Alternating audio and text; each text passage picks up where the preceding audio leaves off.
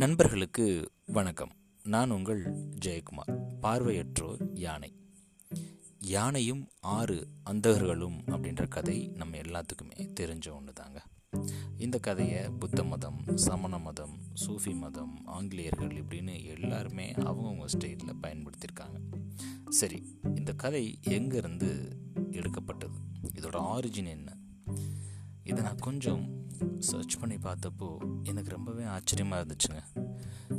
உங்களுக்கும் இது ஆச்சரியமாக இருக்கலாம். ஆமாங்க, திருமந்திரத்தில் இந்த பாடல் இடம்பெற்றிருக்கு. திருமூலர் பாடுறாரு: முதலொன்றாமன் ஆணை முதுகுடன் வாழும் இதமொரு கொம்பு செவி துதிக்கை கான் மதியுடன் அந்தகர் வகை வகை பார்த்தே அது கூறல் ஒக்கும் 6 சமயமே. திருமந்திரத்தில் 1507 பாடல். சரி, இந்த பாடலில் என்ன சொல்கிறாங்க அப்படின்னா, 6 அந்தகர்கள் யானையோட உறுப்பை தொட்டு பார்த்து இதுதான் யானை அப்படின்னே டிஸ்கிரைப் பண்ணிடுறாங்க. பாருங்களேன், மலை போன்ற முதுகு அப்படின்னு ஒருத்தர் சொல்கிறாரு, இன்னொருத்தர் முரம் போன்ற காது அப்படின்றாரு, துடைப்பம் போன்ற வால் அப்படின்னு சொல்கிறாரு, இன்னொருத்தர் உரல் போன்ற கால் அப்படின்றாரு, இன்னொருத்தர் உலக்கை போன்ற துதிக்கை அப்படின்றாரு, இன்னொருத்தர் தண்டு போன்ற கொம்பு அதாவது தந்தம் அப்படின்னு சொல்கிறாரு. இது எல்லாமே அவங்கவுங்களுடைய பெர்செப்ஷன், கண்ணோட்டம். ஜஸ்ட் அவங்களோட கையால் தடவி பார்த்து அந்த கண் பார்வையற்றோர்கள் அந்த உறுப்பை இதுதான் முழுமையான யானை அப்படின்னு நினைக்கிறாங்க.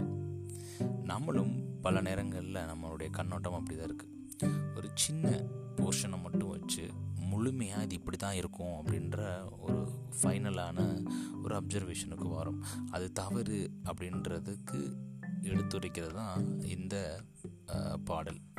ஒரு அறகுறையான முழுமை அடையாத விஷயங்களை வச்சு இதுதான் இப்படி தான் இருக்கும், ஒரு வெளி தோற்றத்தை மட்டும் வச்சு முடிவுக்கு வரக்கூடாது. உண்மை அப்படின்றது எப்பயுமே மிக பெருசு. நாம் பார்க்குறது எல்லாமே சின்ன சின்ன பகுதிகள் தான். ஸோ ஒரு விஷயத்தை முழுமையாக ஆராயாமல் ஏதோ அதில் நம்மளுக்கு தெரிஞ்ச ஒரு சின்ன போர்ஷனை மட்டும் எடுத்து அதை மட்டும் வச்சு இது முழுமையாக இப்படி தான் இருக்கும் அப்படின்ற கண்ணோட்டத்துக்கு வரக்கூடாது அப்படின்னு சொல்கிறாங்க. பாரதியாருமே இதை ரொம்ப அழகாக எடுத்துரைக்கிறாரு. வெள்ளை நிறத்தொரு பூனை எங்கள் வீட்டில் வளருது கண்டீர், பிள்ளைகள் பெற்றது பூனை அவை பேருக்கு ஒரு நிறமாகும், சாம்பல் நிறத்தொரு குட்டி, கருஞ்சாந்தி நிறம் ஒரு குட்டி, பாம்பின் நிறம் ஒரு குட்டி, வெள்ளை பாலி நிறம் ஒரு குட்டி, எந்த நிறமாயிருந்தாலும் அவையாவும் ஒரே தரமன்றோ, அந்த நிறம் சிறிதென்றும் அஃது ஏற்றம் என்றும் சொல்லலாமோ அப்படின்னு அப்படியே அடுக்கிக்கிட்டே போகிறாரு. அவர் என்ன சொல்ல வர்றாரு, நிறங்களை பார்த்து ஒருத்தவங்களை ஏற்றத்தாழ்வு பண்ணக்கூடாது, இப்படிப்பட்ட கருத்து வைக்கக்கூடாது அப்படின்னு சொல்கிறாரு. ஸோ நாமளும் ஒரு விஷயத்தை முழுமையாக ஆராயாமல் அதில் உள்ள சின்ன சின்ன விஷயங்களை மட்டும் தெரிஞ்சு வச்சுட்டு இப்படி தான் இருக்கும் அப்படின்ற ஒரு முடிவுக்கு வரக்கூடாது. நன்றி நண்பர்களே. மீண்டும் நாளை இன்னொரு பதிவில் உங்களை சந்திக்கிறேன். பார்வையற்றோர் யானை.